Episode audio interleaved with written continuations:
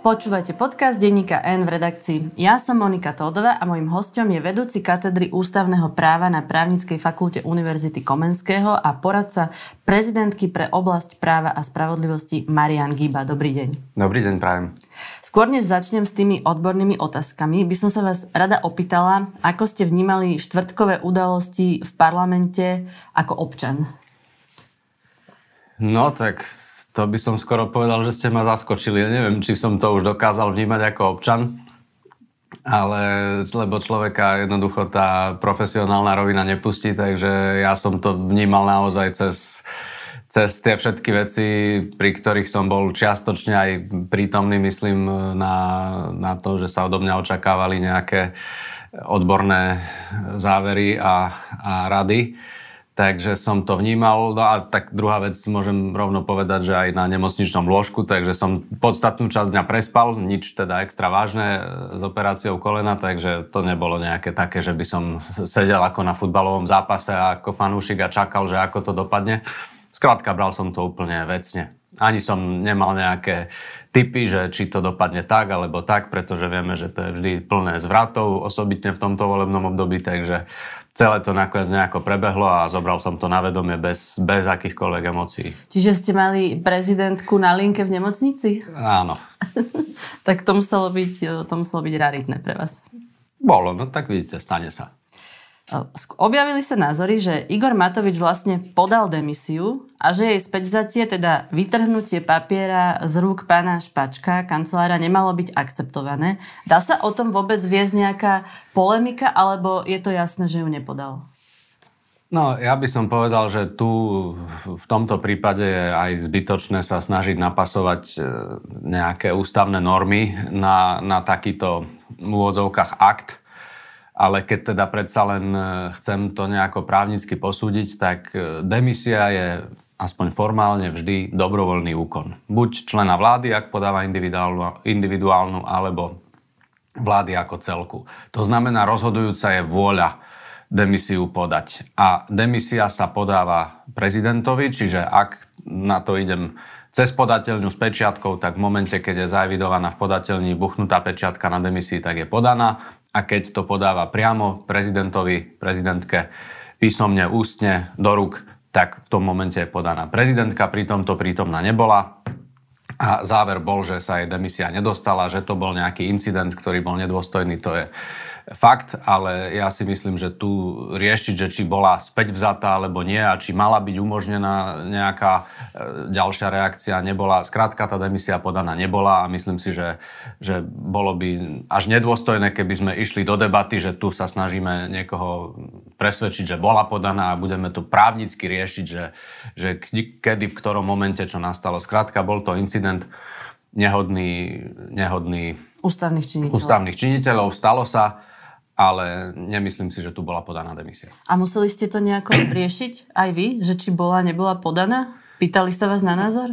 Tak, Lebo to sa udialo ve, behom pár sekúnd. Áno, my sme boli v spojení všetci, aj keď ja na diálku teda a samozrejme, že sme sa o tom bavili a uzavreli sme to zhruba tak, ako som povedal. Teda parlament vyslovil vláde nedôvery a prezidentka podľa ústavy túto vládu odvolala, zároveň ju poverila riadením vlády, kým sa nevyrieši situácia. A pani prezidentka povedala, že dáva politikom čas do konca januára na dohodu ako ďalej. Táto lehota nie je nikde napísaná. Prečo? Pretože pri takýchto vzťahoch, ako je vláda, prezident, vláda, parlament, sa predpokladá, že jednak je tu určitá výška spôsobov alebo úroveň jednania, že nepotrebujeme lehoty, ako keby sme upravovali vzťahy, ktoré sa týkajú 5 miliónov ľudí, ale že tých niekoľko najvyšších ústavných činiteľov bude vedieť, čo majú robiť aj bez lehot. A keď niekto niekedy povie, že očakávam dovtedy a dovtedy to a to, tak to je normálne, to nie je určovanie lehoty, to je len nejaké oznámenie vlastného postoja, že teda od vás očakávam to a to, aby ste mali predstavu tak dovtedy a dovtedy a keď nie, no tak potom pristúpim k tomu a k tomu. Neviem si predstaviť, že by ústava určovala na všetko lehoty, lebo keby ich určovala, tak by sme sa niekedy mohli ocitnúť, že v situácii, že sme niekde deň po lehote a čo s tým. Skrátka, ústavné vzťahy medzi parlamentom, vládou, prezidentom sú aj vzťahmi politickými, musia umožniť priechod aj politike. Politika niekedy si vyžaduje dlhšie, niekedy kratšie obdobia na rozhodnutie, čiže nie je ani vhodné tu mať lehoty, len ide o to postupovať v nejakých primeraných časových rámcoch. Dá sa povedať, že tá ústava umožňuje tým politikom aj si to trošku modifikovať a presadzovať svoje politické ciele?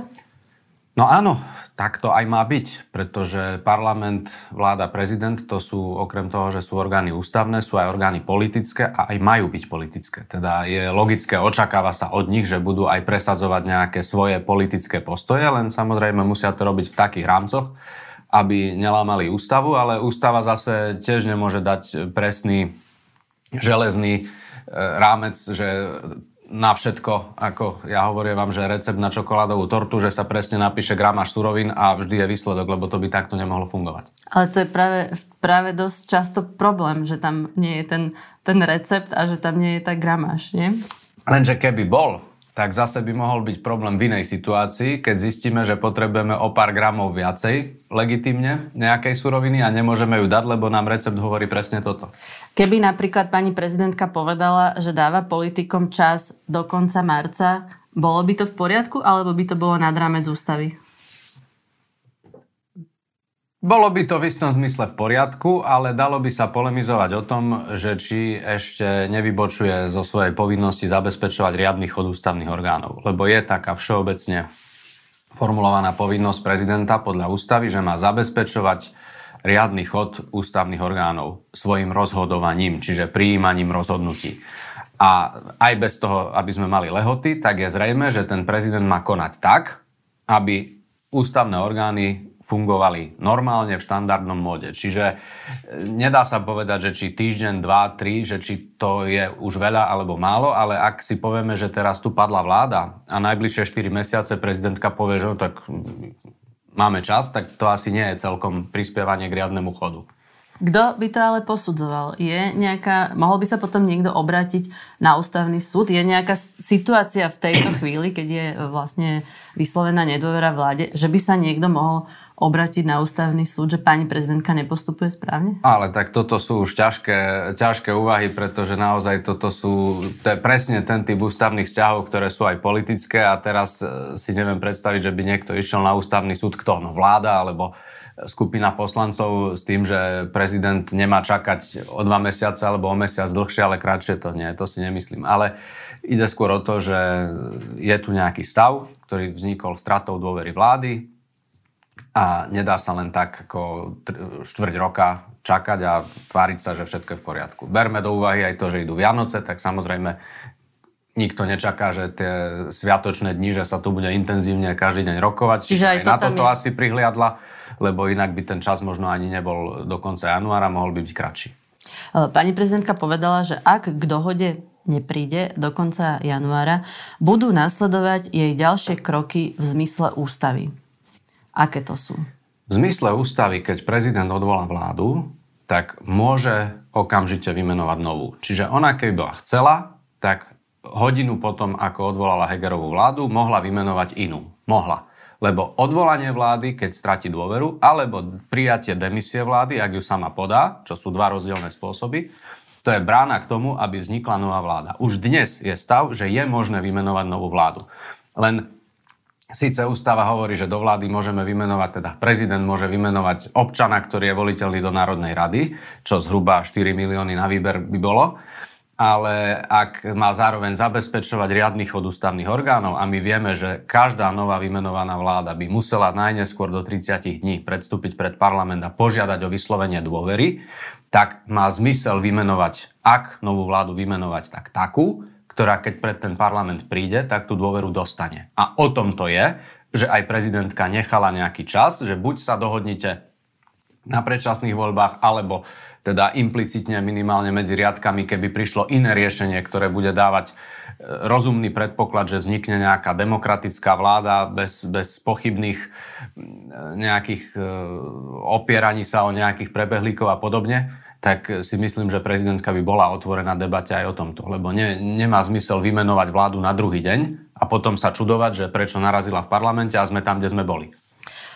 Prezidentka zároveň ale povedala, že ona očakáva dohodu o predčasných voľbách. Ona ako keby ani nepripustila tú možnosť, že by vznikla nejaká iná vláda s podporou 70 tých šiestich poslancov. Odvolala sa aj na výroky politikov, lebo v tom čase aj Boris Kolár hovoril, že vlastne preferuje predčasné voľby. Ale je ten pokus získať tú novú 70 Česku, o ktorom hovorí Olano a SAS v tejto chvíli, je to niečo menej legitimné z hľadiska ústavy? No, uh, jednak ja nech, nejdem tu teraz interpretovať slova prezidentky, ale je jasné, že vychádzala presne z toho, čo bolo povedané v tom momente zhruba, keď tú vládu odvolávala, čiže k tomu momentu bolo jasné, že sa tam nejaví vôľa vytvoriť novú vládu. Čiže tak by som asi bral aj to vyjadrenie, alebo ten, ten, tú narážku na predčasné voľby. Ale legitimné je podstate, viete, parlament legitimitu nestratil. Môžeme si hovoriť, že ako funguje, či dobre funguje, alebo aké sú v ňom pomery, ale ak sa bavím ústavnoprávne, tak tým, že parlament zhodí vládu, tak vláda legitimitu stráca, ale parlament nie. A nová vláda sa tak či tak musí uchádzať o dôveru parlamentu. Ak ju potom dostane, tak ono nie je nič nelegitimné ani vytvoriť novú vládu, len ide o to, aby to nebola vláda na 2, na 3 týždne alebo na 2 mesiace, ale aby to bola vláda, ktorá podľa možností bude vládnuť kontinuálne a nebude znova o, o mesiac, o dva tá istá situácia ako dnes, že odvolávame vládu a hľadáme ďalšiu, pretože riadny chod ústavných orgánov nie je o tom, že budeme každé dva mesiace menovať vládu, lebo ideme systémom pokus omyl. Čiže keď na konci januára Eduard Heger príde za pani prezidentkou a ukáže jej, dajme tomu, novú vládnu zostavu plus 76 poslancov, ktorí ju podľa neho teda podporia. Prezidentka je povinná takú vládu vymenovať? No, prezident nie je povinný, teda prezidentka v tomto prípade. Opäť, tu nie sme v, v logike receptu na čokoládovú tortu. Takže prezidentka je povinná zabezpečovať riadny chod ústavných orgánov. A to znamená, či Eduard Heger alebo ktokoľvek by za ňou prišiel a povedal by, mám takýto návrh riešenia, ktorý by mal viesť k tomu, že keď nám vymenujete vládu, tak získa dôveru, tak je vecou prezidentky, aby sa na to pozrela, logicky, racionálne nad tým zamyslela a vyhodnotila, či to dáva zmysel a či, či je predpoklad, že keď k tomuto riešeniu pristúpi, tak potom naplní tú povinnosť zabezpečovať riadny chod ústavných orgánov. Že tie ústavné a, orgány budú fungovať. Že tie ústavné orgány budú fungovať a podľa možností nie je tak, že vymenujeme vládu, o ktorej už v čase vymenovania viac menej vieme, že tú dôveru nezíska. Celá táto vládna kríza je politicky v podstate o Igorovi Matovičovi, ktorý nechce odísť z funkcie. Ak je teraz vláda v demisii a prezidentka ju môže celú odvolať a vymenovať novú vládu už dnes alebo už včera to mohlo, mohla urobiť, prečo nemôže individuálne odvolať iba Igora Matoviča? No, ja toto musím rozdeliť na také dve e, roviny, kde v jednej si dovolím vás poopraviť. Nie, že by som chcel teraz tu, meniť na hodinu ústavného práva, ale táto vláda nie je v demisii. A je to veľmi podstatné, že nie je v demisii, lebo Slovenská ústava, a tou sa musíme riadiť, hovorí, že vláda môže skončiť dvoma spôsobmi. Buď demisiou, alebo odvolaním. Čiže keď dáme na rozhovor titulok pánovi Budajovi, že minister v demisii, to je zle. Tak mi to hneď, e, hneď pichlo oči a hovoril, hovoril som si, toto je zle. Na to vás musím upozorniť. Dobre, Takže teraz mám tu príležitosť. Nie, ono totiž nie je to len formalita. Lebo v demisii je vláda vtedy a len vtedy, ak ju sama dobrovoľne mm-hmm. podá a prezidentka ju príjme. A poverí tú vládu výkonom právomoci, ale v plnom rozsahu. V plnom rozsahu. Vláda v demisii má vždy plný rozsah právomoci. Kým ak stratí dôveru, vláda v parlamente, tak vtedy už nie je reč o žiadnej demisii, ale prezidentka vládu odvoláva. Veď aj na tom akte sme videli, že nič nepodával Eduard Heger e, prezidentke, len ona mu podala papier, že ho odvoláva a tá vláda, hoci je poverená, má obmedzený rozsah právomoci. Je to veľký rozdiel. Čiže tu nemáme vládu v demisii, máme odvolanú vládu čo z hľadiska ekonomiky, jazyka, vláda v demisii, odvolaná vláda je asi to isté, že ako mm-hmm. myslím si, že ani z tohto hľadiska nemá význam hovoriť o vláde v demisii, že, že to nie je žiadna skratka, je to odvolaná vláda s obmedzeným rozsahom právomocí. Tak, a teraz tá druhá... Ešte, ešte no, vás no. zastavím tuto, kým sa dostaneme k tomu Igorovi Matovičovi. Uh, prečo potom Eduard Heger nepodal demisiu? Ako... To sa treba ja pýtať. Nebolo by to napríklad aj politicky teraz jednoduchšie pre tú vládu, že by mala plné kompetencie? Či potom už nemôžete prísť novou 76 No môžete, čo by ste nemohli. Čiže by ste povedali, že zaváhal? Viete, t- teraz môžeme špekulovať, áno? Veď, Dobre, áno. berme to tak, že naozaj teraz možno sa budem vyjadrovať ako občan, možno, že ako ústavný právnik zároveň. Ale tu ide aj o načasovanie, lebo je otázka, že kedy by bol tú demisiu podal. Lebo to, že sa tu schylovalo k hlasovaniu o vyslovení nedôvery vláde, to, to nebola otázka dvoch, troch dní. To bolo nejak tak. Keby bol prišiel s demisiou k prezidentke týždeň pred hlasovaním parlamentu, tak si neviem predstaviť, že prečo by prezidentka mala týždeň čakať s prijatím demisie mm-hmm. a vtedy to možno, možno mohlo skončiť tak, že by ju bola prijala vládli by v demisii, mali by plný rozsah právomoci. Ústavne, keby sa to takto stalo, tak by mali plný rozsah právomoci s tým, že by sme tiež boli v situácii, že hľadáme riešenie, či predčasné voľby alebo novú vládu, lebo logicky, keď demisia, tak tiež to znamená, že vláda končí. Alebo že má v relatívne krátkom horizonte skončiť.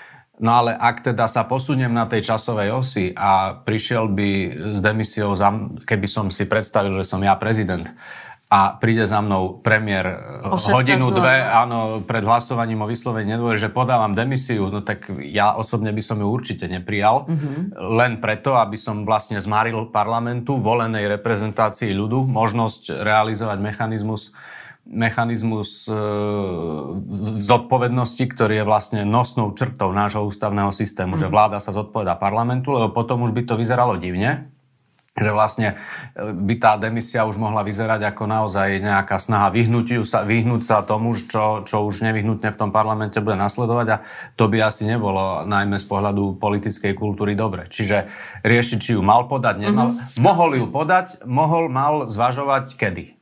No a, a či vôbec chcel, ja neviem.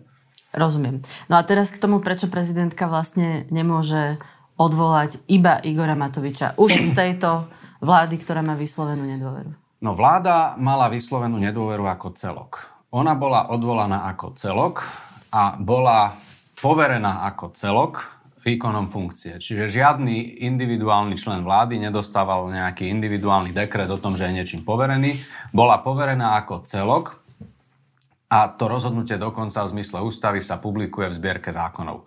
Čiže celá vláda zdieľa spoločný osud a teraz je ústavnoprávne dosť ťažké jednotlivého člena vlády. Viete, nemôžete niekoho odvolať dvakrát. Keď raz mu tá funkcia zanikla, pretože bol odvolaný, celá vláda bola odvolaná, čiže vzťahuje sa to na všetkých, a teraz ešte individuálne odvolať niekoho ďalšieho, je už uh, ústavnoprávne dosť problematické a hlavne my postupujeme teraz v režime ústavného mechanizmu, ktorý bol veľmi zbrklým a nedôstojným a nedôsledným spôsobom zavedený do ústavy za dve hodiny v skrátenom konaní v roku 2011, keď padla radičovej vláda. A tam sa nemyslelo presne na takéto veci, že čo keď by nejaký člen vlády individuálne chcel skončiť ešte skôr, než tá vláda pôjde preč ako celok, alebo čo keby predseda vlády chcel, alebo prezident nejakého e, člena z tej vlády vypudiť. To, to sú veci, ktoré zostali nevyriešené, nemajú výslovné riešenie. A stalo sa jeden jediný raz, vtedy, keď bola Radičovej vláda a prezident Gašparovič, bola v tomto istom režime, v akom je teraz Hegerová, že tu v istom bode vznikla zhoda medzi premiérkou a prezidentom, že minister Galko by mali z vlády preč. No tak sa to urobilo tak, že na návrh premiérky prezident zrušil individuálne poverenie, poverenie Galkovi mm-hmm. riadiť rezort a poveril potom premiérku. Lenže, to, lenže ne, neodkázali pritom ani na žiadny článok ústavy, lebo nebolo by takého, o ktorý by sa bolo dalo vyslovne To som aj sa chcela spýtať, takže... že keď pani prezidentka poverila vlastne Eduarda Hegera riadením teda dočasným no. tej vlády. Prečo mohla poveriť, dajme tomu, všetkých okrem Igora Matoviča? To sa nedá, hej? To sa nedá takto. Ona ani nepoverila Eduarda Hegera, ona poverila vládu ako celok. A práve preto takáto vláda, či je odvolaná ako teraz, alebo či by to bola vláda v demisii, by nemala pôsobiť dlhodobo v štáte, lebo keď, keď pôsobí pol roka, je vysoký predpoklad, že môžu vznikať nejaké z rôznych dôvodov e, situácie, že individuálny člen má z tej vlády odísť. Buď preto, že sám chce, alebo že premiér ho nechce. Skrátka, e, takéto, takéto stavy by mali byť len prechodné a mali by trvať čo najkračšie, presne preto, aby sme nemuseli improvizovať a riešiť, lebo aj to bola improvizácia, čo, čo urobili s Galkom pred 11 rokmi. Že teda dali ho z tej vlády preč, ale No, právna veda, ústavnoprávna veda to vtedy veľmi ostro skritizovala, že, že sa nepostupovalo podľa ústavy. A Môže upravili by ste to v ústave?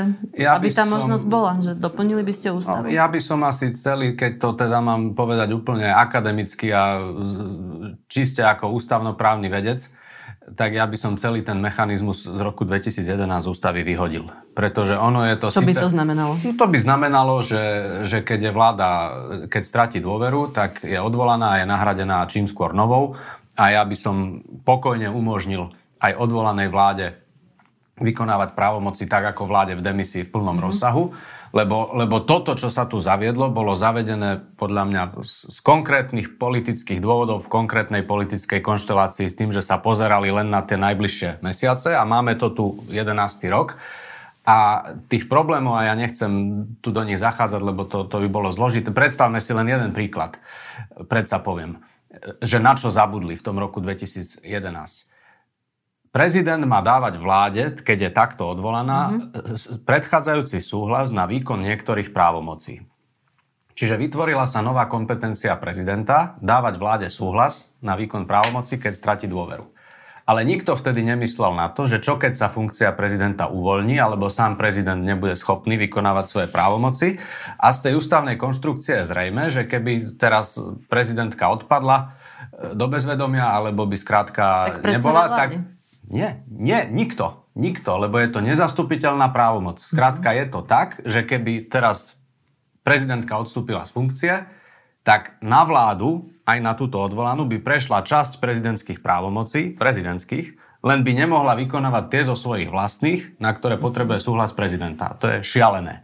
Lenže to je tak, že keď sa robí novela ústavy na kolene za dve hodiny, tak sa nedá myslieť na všetko. Čiže preto hovorím, že ja by som to celé dal asi preč a myslel to nejako inak. Teraz máme takú situáciu, že v parlamente je 78 poslancov, ktorí vyslovili nedôveru vláde, ale nemáme 90 poslancov, ktorí by odsúhlasili predčasné voľby a zároveň nemáme ani väčšinu, ktorá by napríklad na 3 mesiace znefunkčnila parlament, čo by tiež mohlo viesť k jeho rozpusteniu. Teda tí, čo povalili vládu, vlastne v tejto chvíli dnes nechcú predčasné voľby. Je to raritná situácia? No je asi netypická svojím spôsobom, lebo je pravda, že v bežnej situácii, ak si predstavíme nejakú krajinu X s parlamentnou formou vlády, kde je vláda A a opozícia nejaké strany B, to je jedno, tak je logickým a legitimným zámerom každej opozície zvrhnúť vládu a logickým krokom za tým je, že chce predčasné voľby, pretože vytvárať v strede volebného obdobia alebo dokonca už v troch štvrtinách volebného obdobia novú vládu na pôdorise časti koalície, časti opozície sa síce dá, len asi politicky je to dosť problematické aj vysvetliť voličom z pohľadu tých strán a tak. Čiže je to áno, je to netypické, ale tu treba povedať, že aj politické strany v parlamente, keď idú robiť alebo realizovať nejaké mechanizmy, aj teraz jeden zrealizovali, tak e, sa dá predpokladať, že by mali mať premyslené, čo bude, ak sa stane to, čo bude, ak sa stane to, čo bude, ak sa stane to a že budú vedieť, čo presne majú robiť, lebo je pravda, že prezident je ten, kto môže vymenovať novú vládu, keď odvolá starú, ale tá zodpovednosť je primárne na politických stranách v parlamente, lebo od parlamentu závisí od osud každej vlády, čiže tam na prvom mieste sa má riešiť, že čo teraz. Tam, tam je riešenie. Kľúč nemá prezidentka. Čo, ak nedôjde k žiadnej dohode? Dajme tomu, prezidentka vymenuje úradnícku vládu, ale ani tá nezíska dôveru parlamentu. No tak e, to je zase, budeme v nejakej situácii a potom ju budeme vyhodnocovať, lebo, lebo isté je len to, že bez vlády nemôže byť štát ani minútu. Bez prezidenta môže byť e, nejaký čas, lebo mm-hmm. máme vyriešené zastupovanie. Bez parlamentu, keď bol rozpustený, tiež sa dá byť nejaký čas. Dokonca aj bez ústavného súdu sme už boli. A ak je nejaký orgán v štáte, ktorý bez ktorého ale nemôže byť štát ani minútu, tak je to vláda. A preto ústava pozná presne takéto mechanizmy, že aj keď stratila vláda dôveru, tak ďalej vládne, aby nejaká bola, aby dokázala príjmať najnevyhnutnejšie opatrenia. Čiže ak sa vrátim k tej otázke. No, ak si zahypotetizujeme a predstavíme si, že tu prezidentka v nejakom horizonte niekoľkých mesiacov vymenuje úradnícku vládu, tak tá s plnými právomocami bude vládnuť tých 30 dní, než požiada o dôveru parlamentu, potom požiada, ten parlament môže rokovať o, tom, o tej dôvere dva dní, týždeň aj, aj tri mesiace, ale ak teda by to skončilo tak, že ju nevysloví, no tak znovu vláda sa odvolá, bude odvolaná a bude poverená v takom istom režime ako Hegerova a bude vládnuť dovtedy, kým ju nenahradí nejaká iná. Či to bude ešte v rámci tohto volebného obdobia, alebo to budú predčasné voľby, neviem, ale isté je, že v každom momente tu nejakú vládu mať budeme. Či bude mať dôveru a plný rozsah právomoci je samozrejme otázne. Dá sa povedať, že jediná istota pre občanov je, že voľby sú každé 4 roky? Že teda tam to skončí v tom februári, no, ak teda k žiadnej dohode dovtedy nedôjde? No aj ja si neviem zase celkom dobre predstaviť, že nedôjde k žiadnej dohode, i keď ja už sa bojím hovoriť, že si niečo neviem predstaviť, lebo koľko razy, keď som to povedal, tak v zápäti sa to riešilo nejaký čas, ale, ale ak samozrejme, no ak nedôjde k žiadnej dohode, tak volebné obdobie plynie ďalej. A vieme, že skončí najneskôr poslednú sobotu pred 29. februárom 2024, lebo najneskôr vtedy musia byť voľby. No a dovtedy je ten čas, ako sa to vezme. Môže sa nám zdať krátky, ale na to, čo vidíme, tak skôr bude ešte dlhý, lebo to sa nedá len tak prečkať v provizornom režime. Takže potom treba očakávať, keď sa nebudú mať strany k činu. Myslím si, že majú, keď mesiac a pol je dosť veľkorysý čas, aj pri zohľadnení Vianočných sviatkov na to, aby sa dohodli, aby sa realizovala tá zodpovednosť, ktorú naozaj za, za vládnutie vždy nesú primárne politické strany, lebo od nich vychádza vláda politicky, právne vychádza od prezidenta, ale politicky e, vychádza z parlamentu. Takže ak sa nedohodnú, no tak potom bude musieť e, vstúpiť do hry nejako prezidentka, pretože je tu aj jej diel zodpovednosti, aj, aj tá otázka zabezpečovania riadneho chodu ústavných orgánov, ale e, je to, je to o tom, že za ten mesiac a pol sa toho asi ešte veľa povie, veľa zmení, môžu to byť zase rôzne, rôzne zvraty a ako tu už v tomto volebnom období býva aj na poslednú chvíľu. Bude tu podľa všetkého, nie že podľa všetkého, no bude tu referendum 21. januára, kde sa voliči budú mať vyjadriť k otázke, či si želajú vytvoriť v ústave pravidlo, podľa ktorého bude možné skrátiť volebné obdobie e, parlamentu pre, e, referendum alebo uznesením jeho samotného. Je zaujímavá situácia, že keby teraz parlament schválil zmenu ústavy a zaviedol tam niečo, tak to referendum sa môže stať technicky nespôsobilým, lebo ono je naformulované v paragrafom znení a pracuje s konkrétnymi článkami a konkrétnymi písmenami súčasného znenia ústavy a to keď sa zmení, tak bude otázka, že čo, čo vôbec to referendum potom ešte môže a či môže priniesť, lebo, lebo tam to referendum... A môže sa uskutočniť? Či ono no, už tak sa... ono sa musí uskutočniť, musí lebo, uskutočniť. lebo dnes neexistuje spôsob, ako referendum zrušiť pred jeho konaním a je to aj dosť nelogické a, a, a málo by to dávalo zmyslu. Lenže to referendum smeruje napríklad k tomu, že na rozhodnutie parlamentu o predčasných voľbách má stačiť 76 poslancov. Kým tu zatiaľ sa pracuje v logike, aspoň v tom, čo e, je na stole v parlamente, že to má byť 90. Čiže tu sa môžu všeli ako ešte tie situácie zamotávať, ja to nechcem komplikovať, len hovorím, že ešte aj to referendum tu je. Ale zatiaľ asi nikto neráta s tým, že by to referendum mohlo byť úspešné, aj keď e, Robert Fico už povedal, že keď to nejde na základe dohôd, takže to treba urobiť silou, čím asi myslel práve to referendum. Tak e, to, že samozrejme sú nejaké predpoklady, veľmi prísne podmienky na platnosť referenda v ústave, to vieme. Ale čiste právnicky musíme pracovať s tým, že keď sa referendum koná, tak môže byť platné a môže z neho vzísť nejaké platné rozhodnutie. Čiže... Keby to referendum bolo úspešné, tí politici sú povinní potom zmeniť tie zákony tak, ako uvádza referendum? Referendum už je v zmysle posledných dvoch, troch judikátov ústavného súdu postavené tak, že od politikov netreba nič. Práve preto aj táto referendová otázka, ktorá bude v januári, je už formulovaná ako novela ústavy, priama novela ústavy v paragrafovom znení, kde sa predpokladá, že keď to referendum bude platné, tak sa to rovno uverejní v zbierke zákonov a ústava sa preformuluje. Ale z toho pramení ten problém, ktorý som hovoril, že keď do toho znenia ústavy, s ktorým pracuje ten návrh referendovej otázky, sa teraz zasiahne a písmeno N už nebude písmeno N a písmen alebo odsek 1 článku X už nebude odsek 1, lebo sa tam niečo doplní. Poposúva. A potom príde referendum a povie, že písmeno N sa vypúšťa a do odseku 1 sa doplňa. Skrátka, môže z toho byť trošku legislatívneho galimatiašu. No.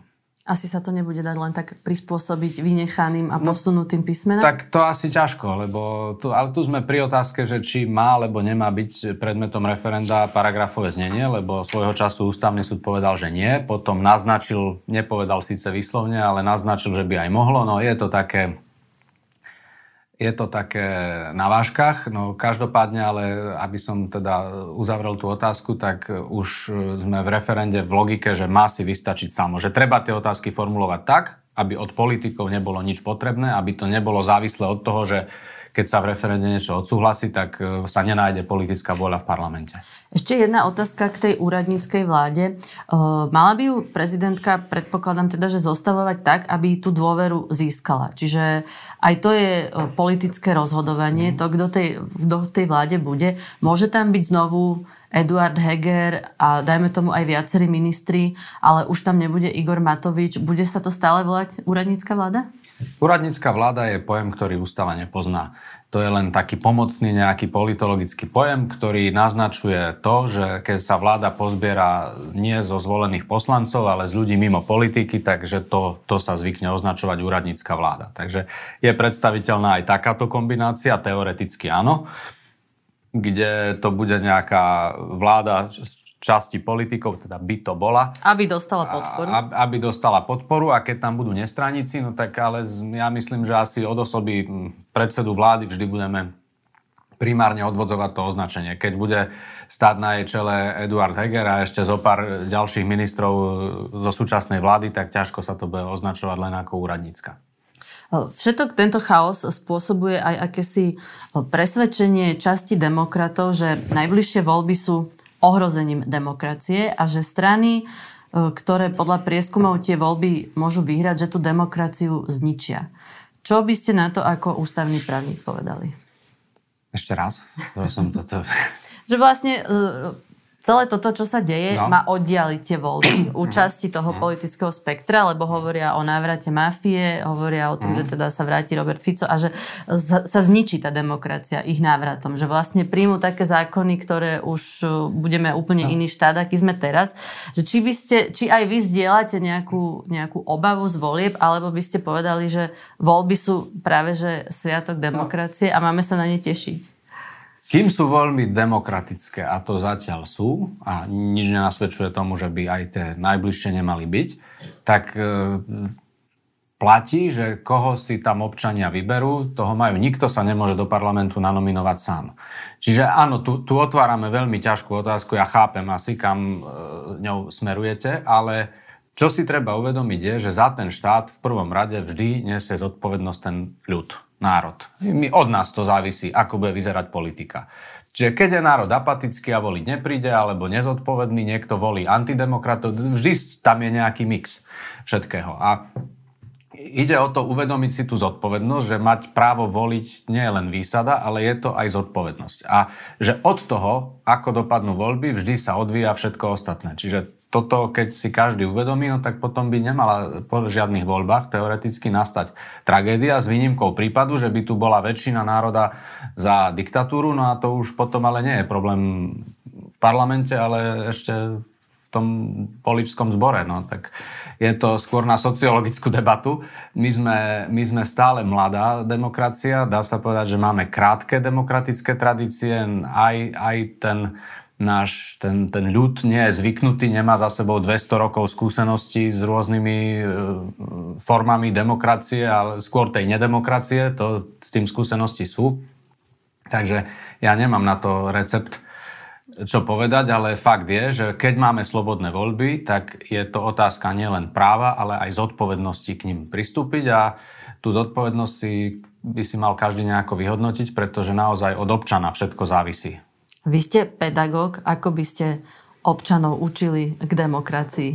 No, e, pozrite, bo, e, keby som položil otázku, alebo keď často položím otázku na hodinách, že či sme niekedy v minulosti mali volebné prá- volebnú povinnosť, povinnú účasť na voľbách, tak väčšinou mi študenti povedia, že no za komunistického režimu. A ja im hovorím, že práve, že vtedy nie. Formálne vtedy nebola. Za tej ospevovanej demokratickej prvej Československej republiky bolo povinnosťou izvoliť. Pretože sa vychádzalo z toho, že keď máš tú výsadu, tak si prevezmi aj svoj diel zodpovednosti. A ja nehovorím, že teraz poďme zaviesť volebnú povinnosť, ale keď sa pýtate, že čím by som presvedčil, tak chcem povedať jednu veľkú pravdu a dá sa to preukázať, ja som to aj v článkoch písal dokonca aj na denníku N, že je veľký omyl myslieť si, že keď nepôjdem voliť, neovplyvním výsledky volieb. Lebo to si mnohokrát volič povie, že ja nemám koho voliť, tak nejdem voliť. Len tu si treba uvedomiť jednak, že pri voľbách si nevyberám životného partnera na celý život, ale je to racionálny akt, že vidím, že tu je 25 politických strán a z nich niekto bude vládnuť, lebo iná možnosť nie je 26. Čiže to je prvý dôvod asi, pre ktorý by každý si mal uvedomiť, že už ak to neviem inak, tak vylúčovacou metodou... Tak mal by to byť racionálny. Mal by My byť. sa práve rozprávame by byť. často o tom, že je emocionálny. Tak to je škoda, lebo, lebo ja si myslím, že mal by byť racionálny. E, No to sú tie skúsenosti s demokraciou, tie stáročia, to je to. To je to. No a teda v princípe platí taká jednodu, zjednodušene povedané taká rovnica, že keď nepôjdem voliť preto, lebo nikto nenaplňa moje predstavy na 100%, tak radšej nepôjdem ani toho, kto ich naplňa na 70%. Voliť, nepôjdem voliť vôbec, no tak pomáham najviac tomu, koho by som najmenej pravdepodobne volil, keby som voliť išiel.